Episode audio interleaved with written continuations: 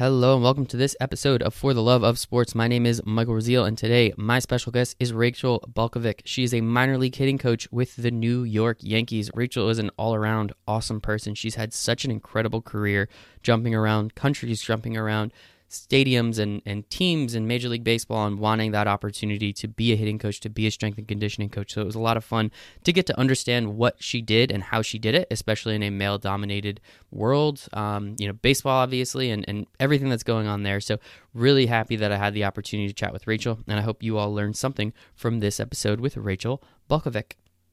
Yes.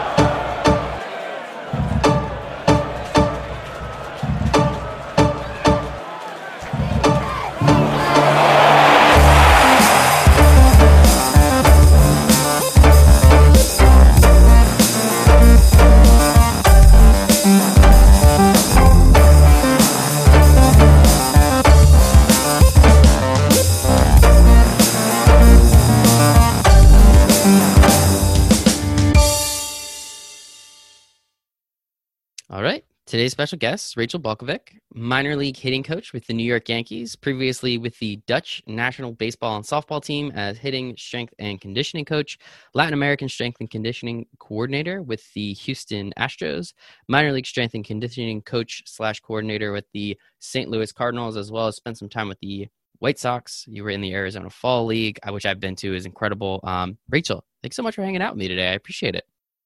Thank you. It's a that wow. That intro was quite a mouthful. So yeah, I know, job. right? You, have been a lot of places. Is it kind of is it interesting when someone kind of like just lists all the awesome places that you've been off at once? It's got to be pretty cool, right? Um, it's it's like uh, it's bittersweet. You know, there's like been a lot of bumps along the road, and so it's uh, I don't know. It's good. It's just like sometimes I even am like, wow, have I really done that many, you know, things? But it's definitely uh-huh. a unique makes for a unique perspective because I've got to sample, you know, like some people stay one place for 10 years, which there, by the way, there are benefits to that. Mm-hmm. But I've been able to like sample at this point, I think almost 10 different organizations. And then working in the collegiate setting, you get to be with, I was with six different teams at LSU. So I kind of saw how six different teams mm-hmm. created their culture and operated. And so um, it's given me a really unique perspective of being able to like, understand the good, the bad, and the ugly mm-hmm. of organizational culture. So yeah, it's uh it's been an interesting ride. Interesting ride, and hopefully we all can learn a little bit from it. Hopefully we can talk some baseball along the way. That's always fun. And I do have "Hold That Tiger" written down on my piece of paper, so don't worry. I, I promised we were going to get to LSU. But Rachel, the first question I have for everybody on the For the Love of Sports podcast is, why do you love sports so much? Um, you know what? Uh, ironically, I am not. I would not consider myself a sports fan, like in the traditional sense, where mm-hmm. people are like, "What's your What was your favorite baseball team growing up?" And I just didn't have one, frankly. Um, I didn't grow up watching baseball. I grew up watching softball because softball was starting to be televised more when I was like in high school and playing competitively. So I watched Texas softball was the thing that I watched, if anything.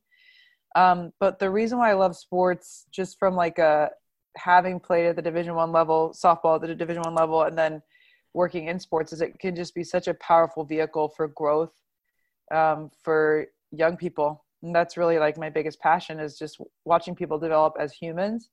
And sports can be this really really great petri dish for pushing people out of their comfort zone and getting them to grow at probably a faster rate than if you're just working a normal job or whatever. So sports is just this excellent um, environment to develop young people I completely agree. Especially, uh, you know, it's it's it's always funny, you know, when um, you're in high school or when you're in grade school, and you you always want to do the thing you're best at, right? You know, you're really good at language arts, so you read more books, you do more writing, you probably slack on the math homework a little bit. But in sports, if you yeah. love playing sports, like if you're playing basketball, you have to figure out how to dribble with your left hand. Uh, you're playing baseball or softball, you have to figure out how to play both sides of the ball, or you just can't play. So it's this really yeah. interesting dynamic where you have to grow within the sport if you love it that much and want to continue to play it you can't just be really great at one thing especially at a young age.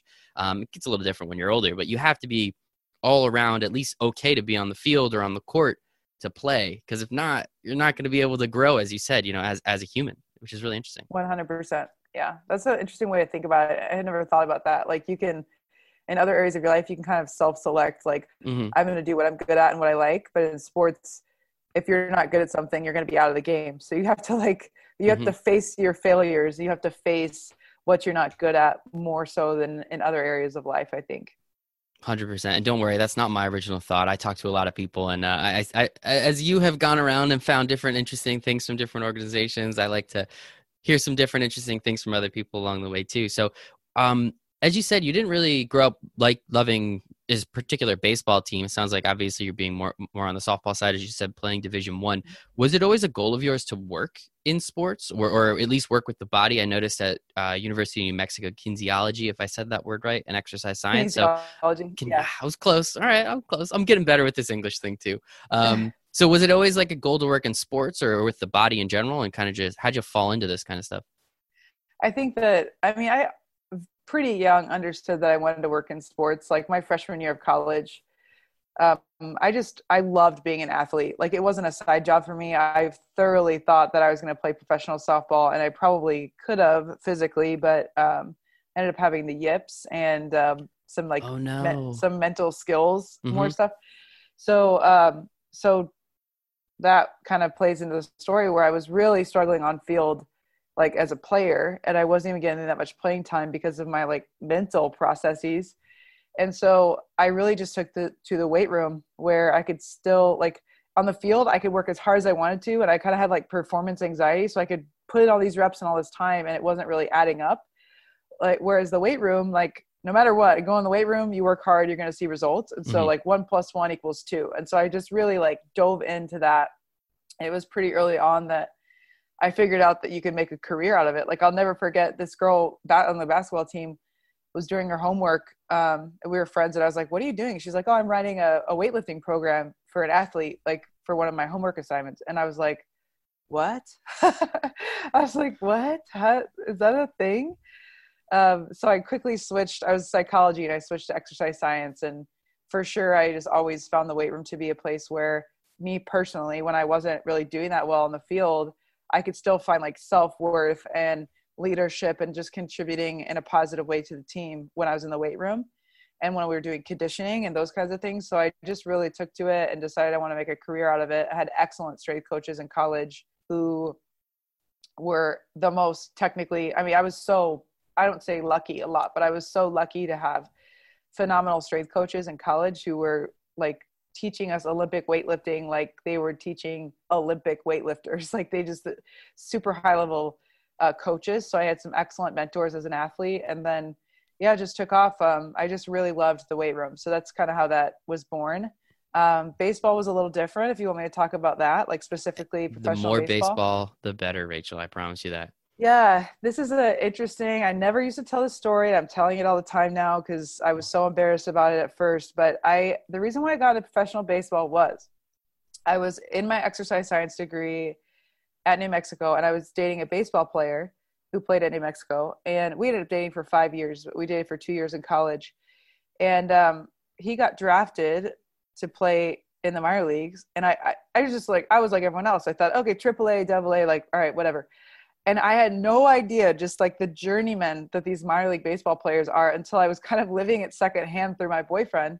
And so meanwhile, I'm going to get my master's degree at LSU and I was a strength coach at LSU. And so I was like burgeoning my career in strength and conditioning. Meanwhile, traveling to, to see him on, you know, in Midland, Michigan and like Ogden and all these tiny little towns and understanding the minor league system, understanding Latin American players, where they come from.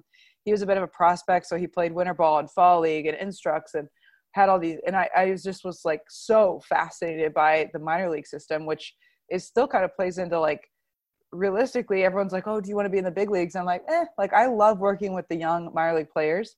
And so i just really developed this deep appreciation for minor league baseball.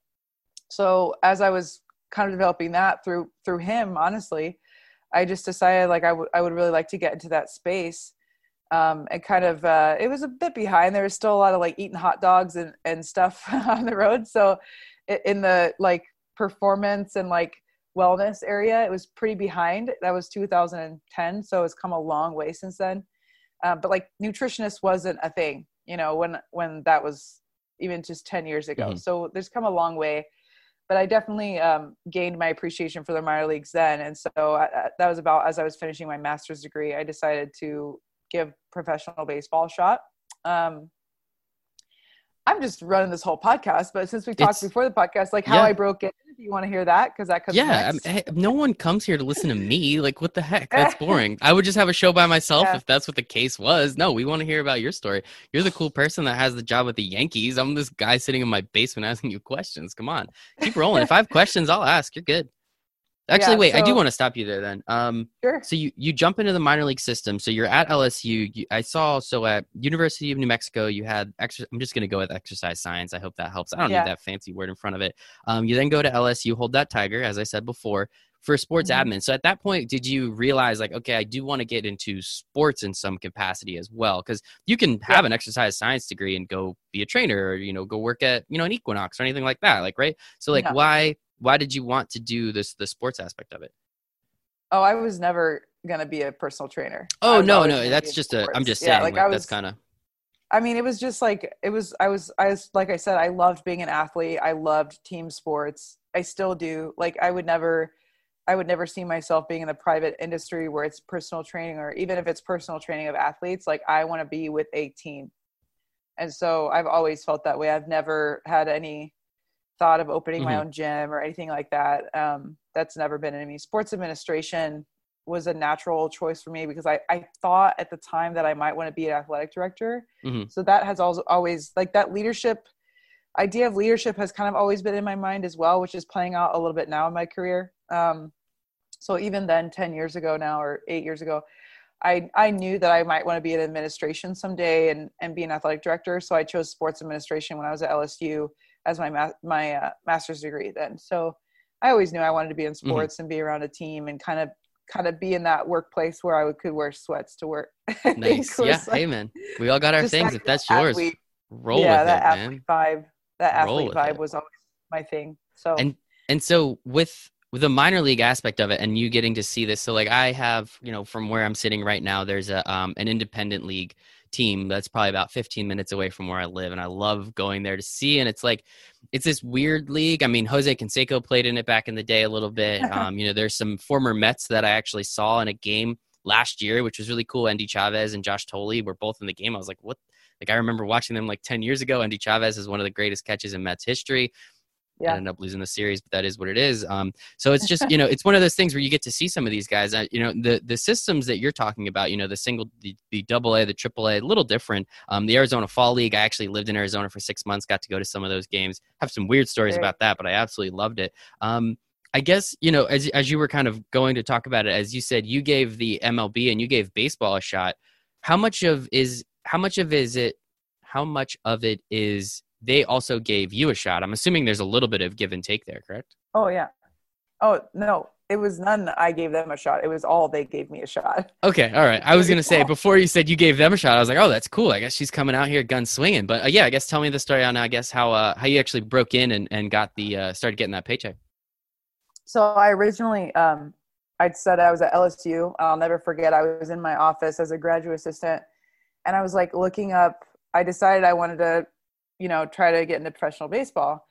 And I, w- I was so naive. Like my level of naivete was 10. All right. So at this time. So I like Google, you know, and I found a forum where they strength and conditioning jobs are posted for professional baseball. And there's a ton of jobs. And I, I start kind of looking and there were like this, this website, there's zero articles written by women. There are zero, you know, lists of names, zero women. There were no women on this website. And I just was like, huh, that's weird. So I walked into my boss's office at LSU, who's a woman, Melissa Moore. She's still there. I said, Mel, do you know that there's no, are there no women strength coaches in Major League Baseball? And she just looked at me like, duh. Like, yeah, of course. She goes, I don't even think there's any women strength coaches in any professional sports. And I, it, it was like, uh, I just was like mind blown. I was like, what? So I just thought, I still was naive and I was like, oh, well, I mean, I'm at LSU. Like that's a great athletic school. And I played division one softball and I had another excellent internship before that. And I, I, was like, well, I have a great resume, you know? So I applied for all these jobs. We didn't, didn't hear anything. And uh, it was like the following year I was fin- about to finish my master's degree and I didn't have any job lined up. And the St. Louis Cardinals actually called LSU's strength and conditioning coach and said, hey, do you have anyone? We need an intern for this summer for a rookie league level. And of course, they were like, oh, well, yeah, we have a great candidate. They work with baseball and softball. They were a catcher in college, and it's a she. What do you think? so, um, the whole like they gave me a shot was definitely the St. Louis Cardinals. Um, have to credit them for giving me an opportunity when there were no mm-hmm. women. I think prior to me, there was one other girl who had done a very short term internship for the Mets of all people. Um, she's no longer, she was, she just did a summer and I think went back to college athletics. Um, but I did a summer internship and then um, another long story short, I, you know, after an internship is done, you just, like, they're like, okay, great job, but we're not paying you in the mm-hmm. off season and we'll yeah. call you in six months if you have another job. So they said I had done a good job, but they, you know, I had to go get another job. So I moved to the Dominican Republic, was still dating that boyfriend, moved to the Dominican Republic with him for a winter ball and worked for the, his winter ball team. Oh, wow. Which was a, yeah, excellent experience for someone who wants to get into professional baseball. So I lived in the Dominican and worked for a winter ball team just in their front office doing kind of game days mm-hmm. operations. Mm-hmm but still like phenomenal under to, to understand the winter, winter, ball leagues and like what that looks like mm-hmm. and just all those conditions and so much I mean, stuff going on there whoa wow. Like the cheerleaders and the chickens and the stands and the just all of it. Was insane. I can only so, imagine. um, well i guess here let, let, let, me stop you yeah. there let me stop you there. So with with the cardinals again shout out to them for giving you that opportunity. Shout out to lsu yeah. for saying hey we we do have an incredible candidate. You know here she is. Here you go. Take it take it or leave it. And is I, I mean like i don't even know how to ask this question but how how often does it come up you know being a woman a woman you know trying to teach you know trying to teach men how to lift weights? And so like how often does that come up and how frustrating is it? And then how easy is it for you to say like what does it matter? Like i'm qualified for the job. I can teach you how to do these things. What does it matter? You mean how often does someone like bring that like yeah. question me on it? Mm-hmm. um you know what? They don't. I think we're in a day and age where there are so many people who would never say that to my face. Mm-hmm. You know, I think back in the 60s and 70s, it was more acceptable to just be like, girl, what are you doing here? But now I think people understand and men understand that probably not me, I'm not saying me, but like mm-hmm.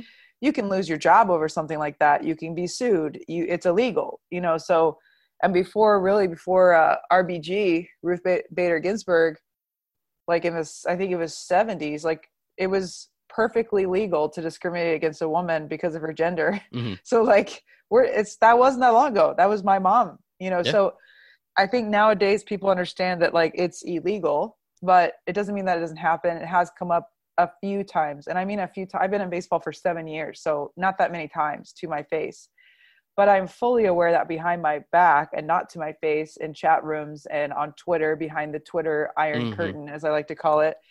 Um, you know, I think that's a kind of a really deep question uh, of sorts because it never happens to my face. Very mm-hmm. rarely, so rarely that I sometimes forget myself until, you know, I get hired by the Yankees and it's on Twitter and then you know, my mm. sisters are sending me all these tweets and they're like, I'm going to kill this guy. And I'm like, you guys, you know? Yeah. So I, I forget about it until the Twitter, the bean tweets on Twitter. I forget about it until there's a professional baseball um, ex players forum that I have friends who that are in that show me what they're saying. The players, you know, players that are not happy about it. So um, it's out there, but to my face, it almost never gets brought up. Mm-hmm. But I, that doesn't mean that it's not a problem. Yeah. And I, yeah. I think that's a, an important thing just for like young women to understand or the world to understand that just because I signed a piece of paper doesn't mean that there's not discrimination happening, doesn't mean that there's not hate and like whatever coming my way. Mm-hmm. Uh, it's just more discreet, I think, yeah. than it was in decades past. Yeah, Twitter is like the best and worst place all at the same time it's insane. Um, but there's a lot of good that comes from it. There's a lot of hate that gets spewed on there, as you said. There's that iron curtain. Everyone's a keyboard warrior, and I just don't understand. I mean, again, if you're qualified for a job, you're qualified for a job. If you can help a team win, um, I mean, heck, why not, right? So, all right. So you're with the Cardinals. You then go down to the Dominican, hang out in winter ball for a little while, which must have just been insane. I'm sure we could do a whole nother episode on what was just on the winter ball. Um, I see here though you were with you ended up being with the Cardinals for four years. So was this a second stint with the Cardinals? Um, what what happened oh, I was after with the Cardinals? Yeah, this is the this is the t- this is the story. This is Oh, 2013 was easily one of the darkest times of my life. So basically, uh, I was there. I was with them for three years over the span of four years because at the end of that internship, like I said, Mhm. like they were like, "Good job," but we, you know, we'll call you in February, and I had to make other plans. So I actually decided to go back to school, which um, ended up not doing. But I went back to school in Phoenix for at Arizona State for a PhD in nutrition, is what I thought at the time. I started taking a couple of prerequisite classes to get into school that following fall. Um, so I even told the, you know the Cardinals that I wouldn't be coming back, but I was in Arizona, so I was like, well, I while I'm taking these classes, I can work in the AZL before I really start my full program. And again, okay, naive. I was like at a level eight naive at this point. So my my I was like, okay, I kind of understand this is going to be tough, but I got this internship with the Cardinals like kind of right off the bat, relatively easy. So I moved to Arizona and I I applied for all these AZL jobs, which were again low level, like low paying internships essentially at the time. And I applied for like eight to 10 jobs. And finally, uh, I heard nothing back. And I was like, still very naive. And I'm like, wow, these are just really competitive jobs. And I just got to work harder and do more internships. But mind you, at that point, I had been at LSU, Arizona State, uh, Los Tigres de Licey, Winter Ball, St. Louis Cardinals. I was a divi- I mean, I had this crazy resume for a young person, and I got nothing back. Finally, middle of spring training, I get this random call from an organization. They're like, "Hey, we had somebody quit. Are you still interested?" Like they're, they're desperate. Just to Mhm. give you, just to point Yeah. this out. Middle of spring training, they're like, "Hey, somebody quit. Are you still interested in this like internship position for the summertime?" And I'm like, "Yeah, of course." We interviewed, did, did the whole thing, interviewed in person. The guy's like, "Great, you're our girl. I'll call you back in two days. Just got to get human resources to get the paper. You know." I'm like, "Cool." Never heard from him. I was like, "Hmm." I'm still level eight naive at this point. So I'm Mhm. like, "That's crazy." Follow up, do the thing. Never hear. Three weeks later, I get a phone call from him, and he's like, "Hey." I'm sorry, I ghosted you, basically. I was, but he said, you know, I just, I was told by the administration that they weren't going to let me hire a woman. So immediately within those five seconds, my naivete went to zero. I was Mhm. like, oh shit, like, okay, this is real. And he was like, but it gets worse. And I was like, how could this possibly get worse? Oh, he said just- that. He said it could get Yeah. worse. Oh goodness. yeah. And I'm like, how could this possibly get worse? And he said, well, he said, well, I called around. I looked at all the open jobs and I called around to everyone in Phoenix, and they also said the same thing that you they had received your resume because I applied for every job, Mhm. but they had received my resume and they weren't going to be able to hire a woman. And I just, I was like, oh, like, okay, here now I know what I'm up against. And he just was really apologetic, but I was so thankful that he told me the truth instead of just letting me hang. So I understood I wasn't naive any longer and I understood what I was up against. I understood that I had to, I mean, I already worked hard, but I was like, whoa, I'm going to have, you know, this is not going to be as easy as I thought.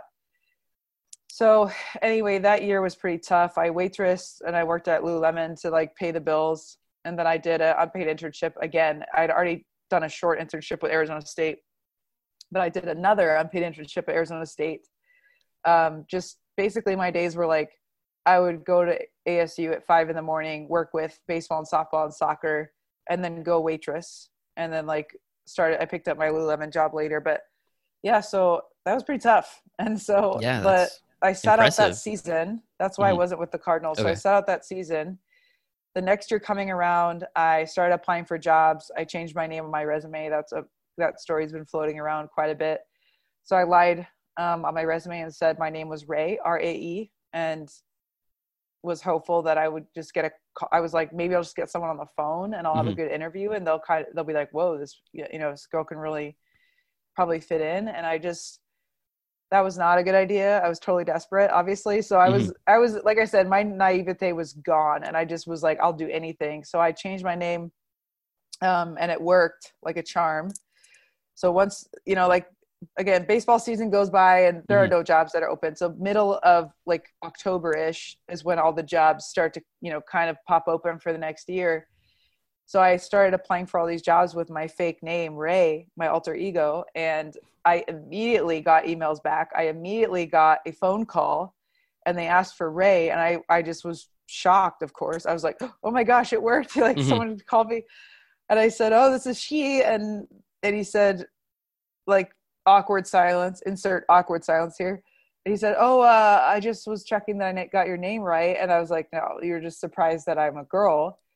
So I said, well, it's not really good time. Can we chat tomorrow? Well, I never heard from him, of mm-hmm. course. Mm-hmm. And then I started like emailing back and forth as my alter ego and then finally i just that was pretty short lived because i just even though it was hard i just had to kind of tell myself like if they if the person hiring me doesn't want to hire me because i'm a woman then i likely don't want to work for somebody yeah. like that anyway mm-hmm. that's a great but that's point. hard that's hard because then i had to say like well i guess i have to i'm i'm willing to just not work for probably at that time like 28 teams you know out of the 30 so um, was luckily, there, was there ever a time where you just said screw baseball? No, because I was so I had like these little shining. I was like I had these little bits of hope mm-hmm. combined with my personality and how I was raised, combined with you know after I was like blatantly discriminated against, I had this little chip on my shoulder as well, kind of like oh okay, like hmm, teach you. You're not, you're not gonna mm-hmm. yeah, you're not gonna harm me. Like I'm not going away. So you, you know like something's got to give but i also like i had already been hired by the cardinals as an mm-hmm. intern number one number two that guy wanted to hire me but he couldn't you know and number three then i changed my name and i got all these responses so i just i knew my resume was the right resume i knew that i had worked really hard to like put together all these experiences and that at some point somebody was just not going to ignore that like at some point I knew that someone was like, "Oh my god, like look at this resume. She's been in the Dominican, St. Louis Cardinals, LSU for 2 years, Arizona State. Like my resume was ridiculous for like a young person. I was 24 and I'd already done all this stuff. I had I spoke some Spanish at that point. Like I had such a good resume and I just was like, no, it's something something's going to give and to answer your question a little more thoroughly, like to give you an idea, in that one year I had 8 uh, division 1 schools reach out to me to see if I was interested in a mm-hmm. position at, in college with women's sports and i just said no so i i never said screw it although i will say like to be fair i only really was like out of baseball for one year because that following so it was january the white sox had given me this little opportunity to be in their arizona fall league which was so cool. Like at the time i was so sad and desperate and i was like getting worried that i'd have to sit out another year of baseball. And then the white sox called and they were like hey we're really sorry, but would you be interested in this like extremely low paid opportunity in the Arizona Fall League? And I was like, yes, I am interested. So I drove like 45 minutes one way across Phoenix to mm-hmm. basically like babysit Arizona Fall League players that, you know, but it was something. Yep. And I kept my resume, you know, in touch. And then it was like, okay, then I got a view into what the Arizona Fall League is really like and what that dynamic looks like. So that was another different experience so January comes around and I was like pretty much thinking that I was going to be out of baseball again that year because that's late in the off season to get a mm-hmm. job. Mm-hmm. And I just got this call from the major league strength coach for the St. Louis Cardinals. And I, re- I remember thinking like, why is this guy calling me? I was like, pick a, look at the phone and I'm like, what's going on? You know, I'm like, hello. And he's like, uh, Hey, are you interested in a, uh, the minor league strength and conditioning coordinator position? I had to pull the phone away from my face and look at the net. I was like, is this someone that's just like messing with me? Mm-hmm. I was like, what? Because uh, at the time I couldn't even get a, a internship. Like I couldn't even get a low paid internship. And he's calling me for a job that, so just in case the listeners don't understand, he was calling me to be a coordinator, which meant I would have been overseeing 10 male strength coaches and 250 athletes and assisting with all of the major league operations with strength and conditioning. Wow. And I was like, I was like, what? It just like didn't make sense. So I was so shocked. So of course I went and interviewed and they hired me full time. And I, I mean, that was like in the last hour before the 2014 season. Mm-hmm. So I ended up spending two more seasons with them. So it was three years in total with the Cardinals over four years because I set out that year in 2013. And then um, after that, I was with the Astros for three seasons as a Latin American coordinator for two and the double A strength coach for one and then I quit. I went back to school in Europe for a year uh, for a second master's degree in biomechanics and statistics, and then now I'm with the Yankees. Here so we go. That was my goodness. That was a long story. That's good. I like. I hate when people say "long story short." Long story long, man. As long as you're cool with telling it, I want to listen. Um, you know, I think it's it's incredible the the perseverance you show you've shown. Um, you know, I am I, I don't understand why people are stupid. Um, you know, I guess it is what it is, and that's just kind of how it works. Again, if you're qualified for a position, it shouldn't matter what your name is, shouldn't matter what your gender is. It should just be are you qualified? And clearly, as you said, you know, at 24, you've already worked for multiple major league teams. You've worked for a Dominican team. Like you've done so so much. You're clearly a you know hardworking and a go-getter right if that's not enough you know what isn't and it's just very confusing to me and i guess shout out to the Cardinals um, for giving you that first shot and then that first like real full time shot. I think that's fantastic.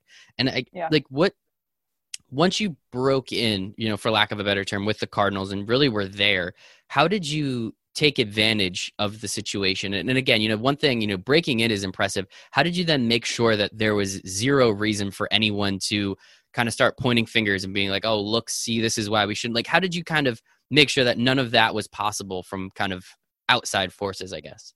Does that make sense?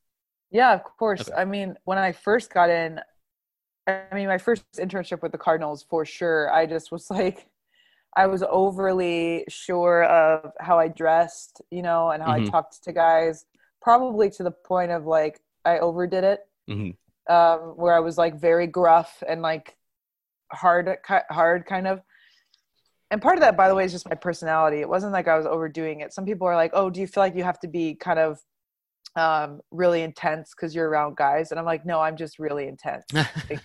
Is how i am. You know that's part of probably why i got the job in the first place uh-huh. is like that's just i've always been the over the top intense athlete since i was 12 like i've always been that person which is probably in some ways what allowed me to even break in because I had that like really, you know, just like gritty, mm-hmm. intense let's go personality and like mindset. Um, but I probably was like over the top my first few years just to make sure that everyone was clear about why I was there, you know, and that I wasn't. It's already a distraction. Like you, it's pretty clear that I'm different, you know, right? I'm like an apple amongst a bunch of oranges. So it can be a distraction just me being in the room. So for me to come with like wearing a bunch of makeup or wearing tight clothing or wear, you know, especially when I first got in, I just was just very conscious of like wearing men's clothing, even though by the way, that's just what they gave me. So it's not like I had a choice, but I like happily wore shorts down to my knees and just stuff that kind of hid my figure. And I mean, just was one of the dudes. And, and I I definitely, you know, at some points probably tried too hard on that end, but I'd, I would have rather aired on that side than mm-hmm. have anyone have any question of like my professionalism. So, I mean, I think now that I'm older, you know, I'm 32 and I'm not old, but I'm older than them to where now I'm just like, I, I just noticed, especially this year with the Yankees, like my conversations with the players it's just a lot smoother to go oh so like are you dating anyone and i i'm like their big sister you know mm-hmm. instead of like there's no question like i'm not interested in your 20 year old like you know like yeah, I'm yeah, yeah. very clear like there's enough separation with my age now that i just feel like i can maybe even be a little bit more of myself and be even more feminine and just there's no problem and mm-hmm. plus i just i have a reputation by now in baseball where ask anyone and they're they're going to say that I'm not causing any issues mm-hmm. in that way. So it's just I'm just less concerned. When I first got in, I was very concerned with that and I knew from the day one. I didn't need anyone to tell me. I knew from day one how I needed to act to gain people's respect over time and now I'm just like now I'm like, "Oh, great. Like oh, you're looking at my ass. Wonderful. I'm 32 enjoy it. Like I don't know. it's like I don't know what to tell you. If I'm a distraction, I'm I don't That's care. Funny. Like you know, I'm just like okay, I'm I'm old enough now to where I'm just a little bit less concerned with that yeah. being a question. And that know? makes sense. I mean, you're you're comfortable in your skin now. I mean, I'm up to I'm, I'm 28 finally, but like if you ask me like what 22, 23, 25 year old Mike was like, it's obviously a lot different. Um, even those those few short years, and you know, obviously us as people, we get more comfortable with who we are as time goes on. And that was actually going to be my next question. Not not totally exactly, but like working with a bunch of you know prospects potentially some of them high level expected to go to the big leagues were always kind of the best on their team did you run into a lot of egos like that, especially when you were a little bit younger, having to kind of like lay the hammer down and be like, this is not what I'm here for. I'm here because I'm capable and want to do this job, not to talk to you as, you know, a potential, you know, dating partner or anything like that. Did that ever come up? No. Awesome. I mean, again, like, like a couple times. Yeah, yeah, yeah. Like, but you know, a couple of of the hundreds of guys that I inter- interacted with, a couple times. You know, but but and and like within five seconds it was over because if you like the response from Mhm. me was very clear. You know, Mhm. um, but I just think like I think as human beings we it, it's very simple. I call it the five second rule. But if you like, let's say you go to the grocery store and you get up to checkout, and the checkout person is like, "Hey, how's your day going? What's going on?" It just makes you want to engage in conversation. You're like, "Wow, this person is generally happy," and they want. If you go up to the checkout counter and they're like not making eye contact, looking away, you know, looking down, they don't really start any conversation. We are very, very capable. We have a very uh, deep intuition and that's like this is a whole other conversation but that's like a primal Mhm. thing where it's it's for our safety purposes to understand whoever we come upon we kind of understand is this person a safe person is this person someone i don't want to be around is this person happy are they sad are they we are constantly picking up cues from other human beings so if i walk into the weight room and I walk up to the whiteboard and I'm like, all right, guys, this is what we have today. We've got this, this, and this. Make sure we're talking about this. Da da da. Here's your assignments. This is what we're doing. If I walk in and I'm all business, there's really no room for them to go, Mhm. hey, so what are you doing Friday night? Like that's just a very unnatural conversation that you would have with me. I'm all business. So and when I come in, I'm working. And the way that I talk to you is very direct. It's not, it's not Mhm. the way that I would talk to someone if I was at a bar you know like i'm i'm still a human and so i go you know i when i'm at work i'm working i'm the i'm a coach you know when i'm at home with my friends i'm different when i'm with a boyfriend i'm different. When i'm at the bar i'm different. Like i this is my demeanor and i don't think i invite any of that conversation. And if i did i would have to ask myself like what did it ooh, whoa whoa whoa i messed up. That's not on him. Mhm. i messed up by even thinking that there was a window of opportunity for him to approach me like that. The two times in my entire career that that has happened it's two guys that i think probably hit on a lot of women you know so Yep. I, i'll give myself a pass like i don't think i invited it i think Mhm. they just hit on everyone so the only two times that i can really think of off the top of my head and again that's after interacting with probably at this point a thousand players so Mhm.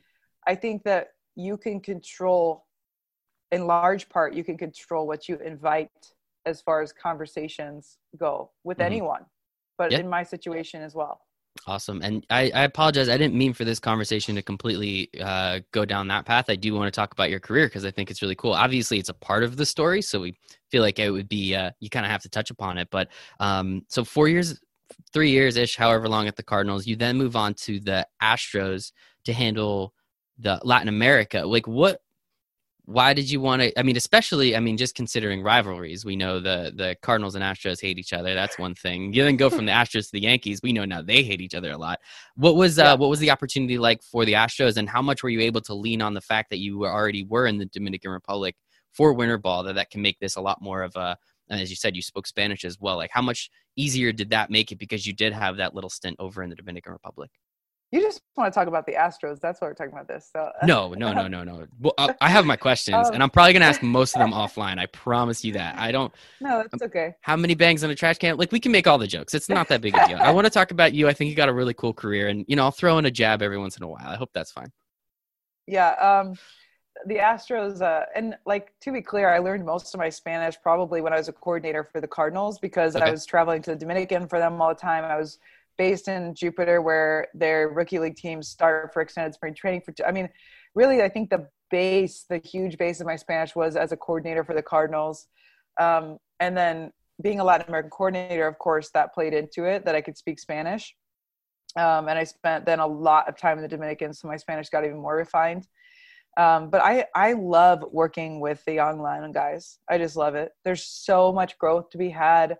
They are so, they're just, they're like little you know Bambi on ice. They're just they're figuring out themselves. They're they're growing. They're kind of stumbling. They're slipping around everywhere and they're just they're so fun. It's so fun to watch them grow because it happens so fast. Like mm-hmm. they're just in that period of life. So um, and also just transition to the states and like helping them with that transition of learning english or like gosh i took one player to the pharmacy because he got diabetes when he was at the astros and we like bonded forever. Like he calls me mom still. So I just love working with those guys. And it, it was um, when the opportunity came around, I just was like, no doubt, like I wanted to do that. I lived in the Dominican um, on and off during those two years as a Latin American coordinator, which was phenomenal. Like I spent a little time in the Dominican before that, but I really spent a ton of time mm-hmm. those two years. And I think I did my most growing as a coach during those two years. So that was really a phenomenal experience um, and it set me up nicely to then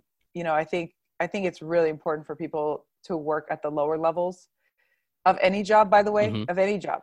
But in baseball i think it's really important before you get to the higher levels just so you have an understanding of where they're coming from.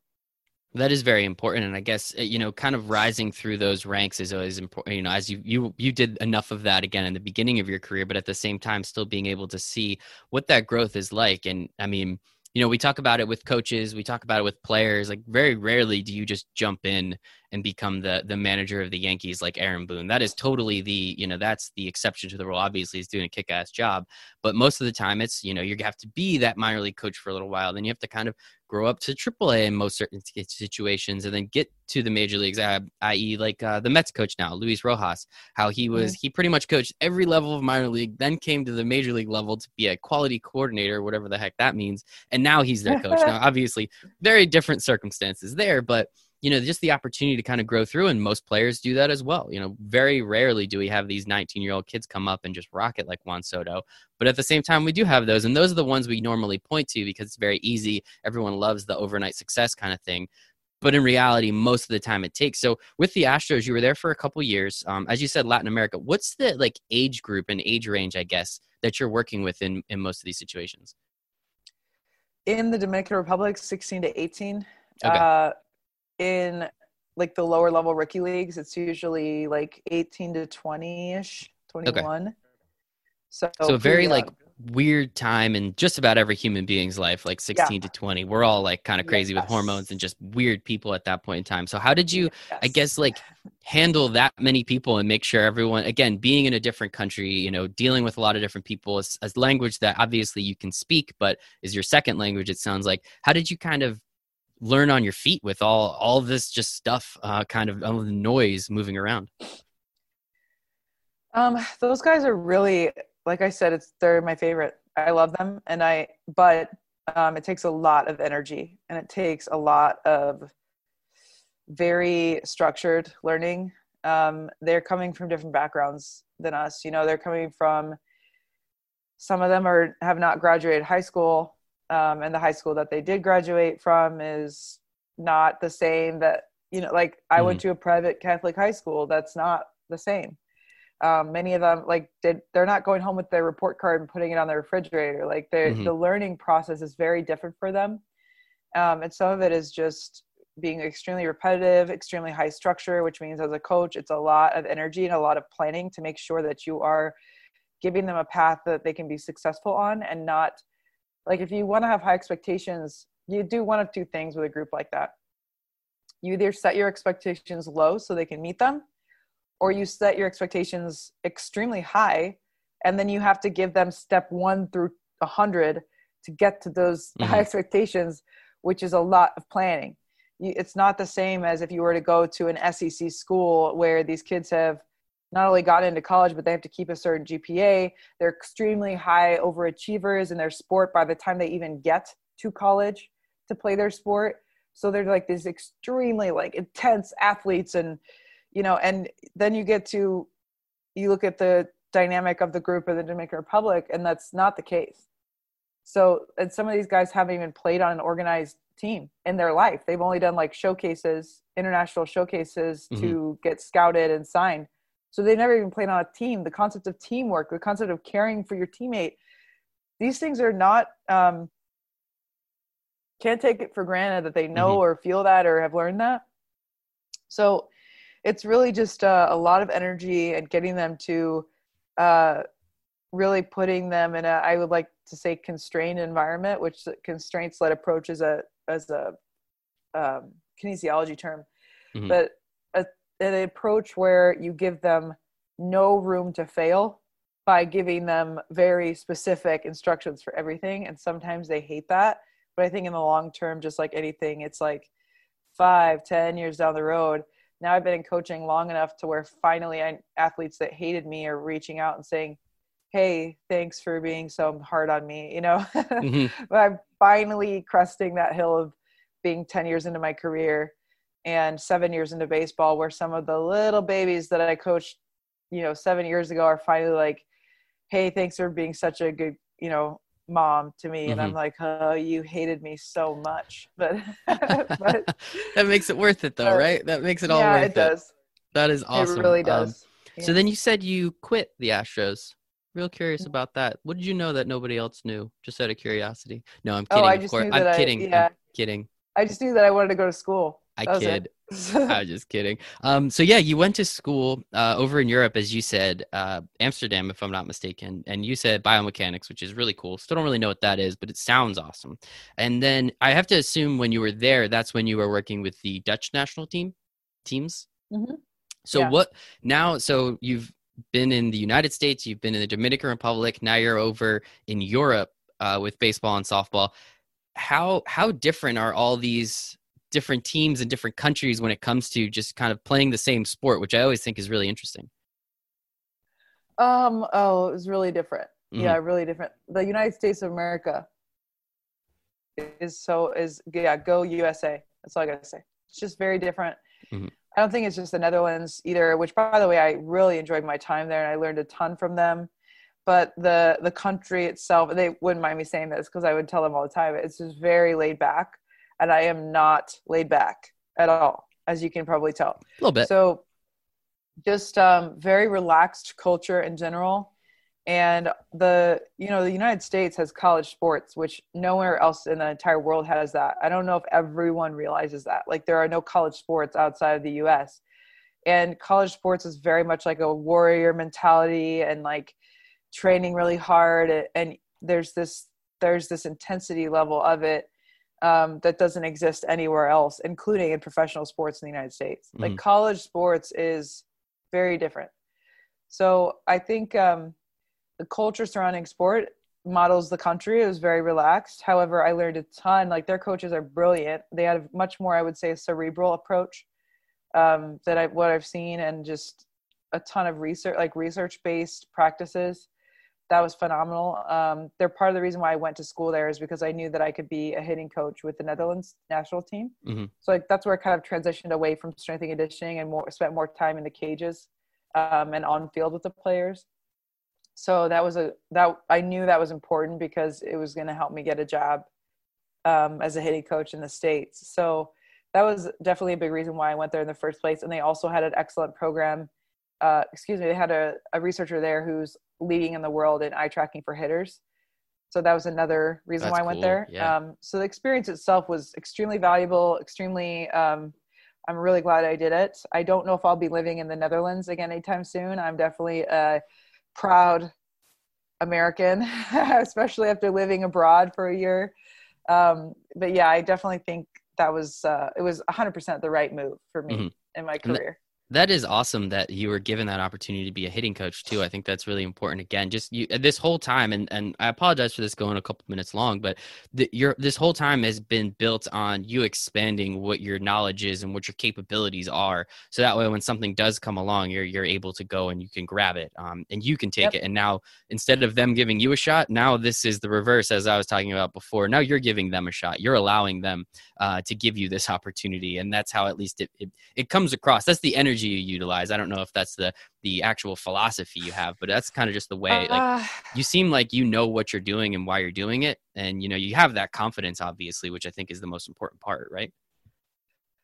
I do like to say that I'm playing chess, so I I uh, am making very deliberate moves in my career, um, but I, I won't. I'd be remiss to to leave out like I still am very grateful that I was given an opportunity by like Absolutely. they don't you know my background is diverse and I, I feel confident in my skills and my background um, i feel confident like i've never overmatched in a hitting conversation due to the fact that i was mentored uh, by the astros hitting coaches who were phenomenal and and you know say the jokes you want but like the astros did a lot of things right for a really long time mm-hmm. You know and a couple of people a couple of things have obviously marred that entire perception but Luhnow was a visionary when he first took over that organization and hired some really amazing human beings that that I was fortunate enough to be mentored by who were even the reason why I was inspired to be a hitting coach is because of the Astros hitting coaches and the way that they were so knowledge seeking and so open minded. Um, so I I was able to be curious around them and learn the Astros hitting philosophy. So I'm just so fortunate to I still feel like they're giving me a shot, you know, but there is a point where you go down my resume and there's 10 different things there and there's mm-hmm. a lot of different experiences that other people are not willing to do moving to the Dominican Republic, moving halfway across the world, all, you know, to to start over, do a second master's degree. like I've taken a lot of risk. Um, I think that other people have not and I do know my value, but my, the gratitude part still by far outweighs me saying, well, I'm giving you a shot to hire me. Of eh, course. I'm not there yet. I'm not no. there yet. I don't know if I'll ever get there. No, and, and I mean you you should never I guess, you know, maybe I said it poorly, but of course you should be grateful for all the opportunities that come your way, but you also earned all of those opportunities. It's not like, you know, someone's taking a shot in the dark on someone just saying like, "Oh, well, we can give her a chance." It's like, no, very clearly, no. it's it's well earned, but always be grateful. That's kind of something I like to do. But now you're with the Yankees. So congratulations on that. That's nice. That's super cool. And that is recent, correct? You just started with the Yankees this year? Yeah. Oh yeah. Awesome. Just, what a uh, perfect uh, time to start being uh, you know, a, a, coach for the Yankees, right? During this all all this hecticness that's going on. So what is your position with the Yankees and what um, you know, I guess what was what was the reason you wanted to work um, in the Yankees organization? I'm a minor league hitting coach, and okay. the I would say the main the main reason is because Dillon Lawson uh, who is my boss. He's the hitting coordinator who oversees all of the operations for the minor leagues uh, with regards to hitting. Um, and he was a he was a hitting coach for the Astros in the minor leagues when I was there. Mm-hmm. So he was definitely a friend, a mentor, someone who was passing me books and articles and kind of like turning me on the onto the idea of eye tracking and understand what that is for hitters and he really fed my curiosity when I was with the Astros and then we just stayed in touch after I left to the Netherlands, and pretty quickly after I was there, he was like, "Well, like, why don't you just be a hitting coach?" And I was like, ha, ha.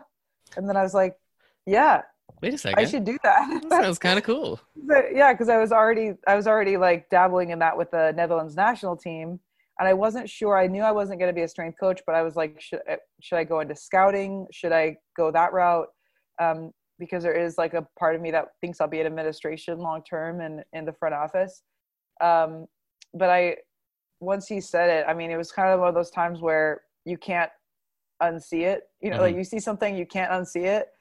Once he said that, I just like immediately started imagining myself in pinstripes and like coaching, and I was like, yeah, that's the right thing. That's the right thing to do. Is in my mind be as well rounded as possible by being a hitting coach before I cross over into any kind of scouting or front office stuff so I can um, see it from a coach's perspective.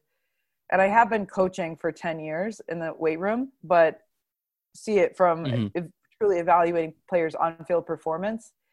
Um, I think that's a, a, very important step for me personally before I was to go on to anything else. And so I have, and I am so glad, so, so glad that I did this before going to scouting or uh, Latin American operations or something like that because um, I already, like, I have so much to learn here. So I think I'll be here for the foreseeable future um, before moving on to anything else. And I'm just like, I'm beyond happy with that with that move and with the opportunity.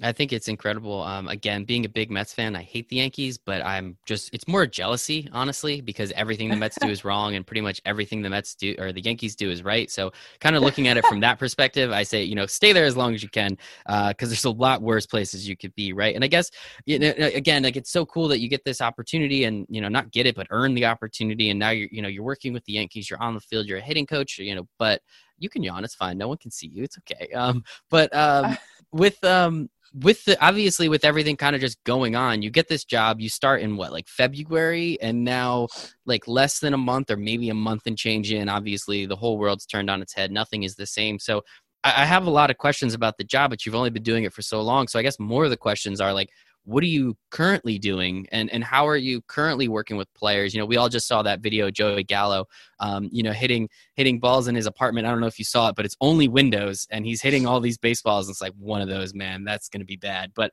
like what are you doing to help players? Like are like how much contact can you have? Are you having like I guess this is just a weird time but this is i mean that's really all the questions like everyone ask, else. yeah. yeah. Yeah we're just like we're just like everyone else. You know we're uh, all of us are at home and um we're just we're communicating through text and video and memes a lot of memes. I'm passing out a lot of memes. Um, but just like staying in contact with the players they're sending video we're sending video.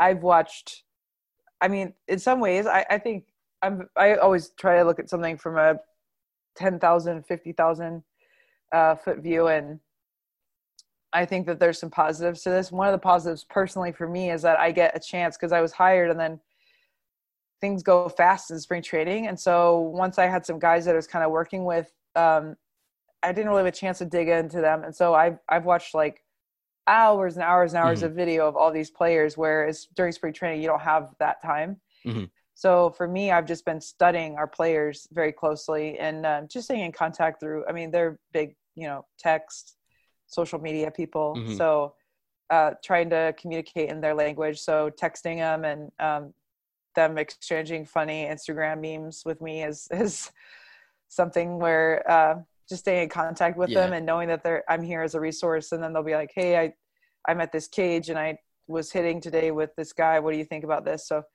um, we're just like everyone else, you know, we're mm-hmm. on hold, and there's a lot of people that are in much worse situations than us. So yeah. And and so what um how many players do you work with personally? Is it just anyone that reaches out you work with? Are you is it a specific level? I, have never really understood how that works.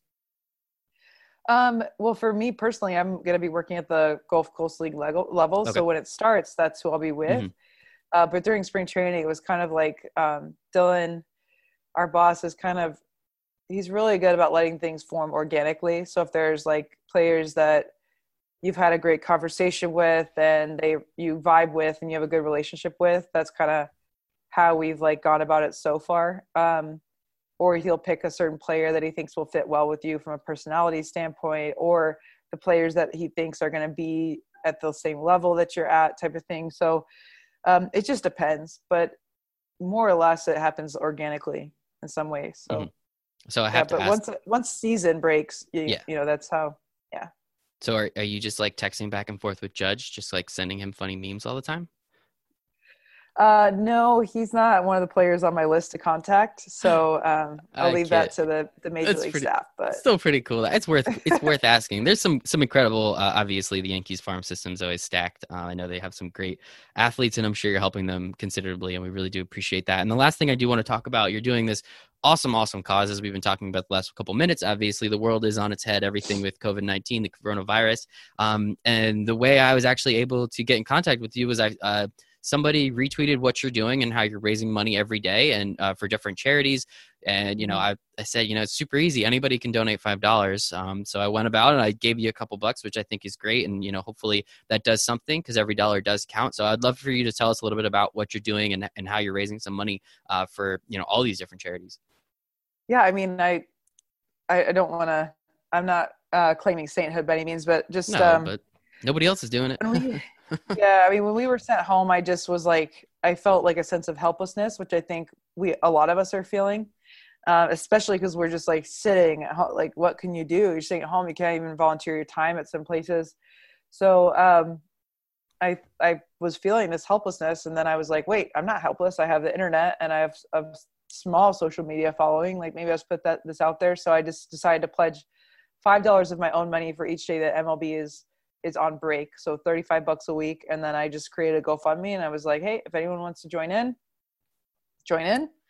And so I put a link in my bio and pretty cool. We're almost up to $3,000 so far. And um, it's a, seems like a drop in the bucket, but the first week we donated, I think $1,500 to a food bank. And I mean, I talked to the owner of the food bank and she was like, you don't understand this is huge and you know one dollar is five meals because they buy everything in bulk and they they can get creative with their resources and i just thought one dollar is five meals like one dollar makes a difference and so i don't know the idea is just to be a good human and try to try to contribute where you can whenever you can and the initial response i think for a lot of people is just it's overwhelming the problem is too big who do i give the money to?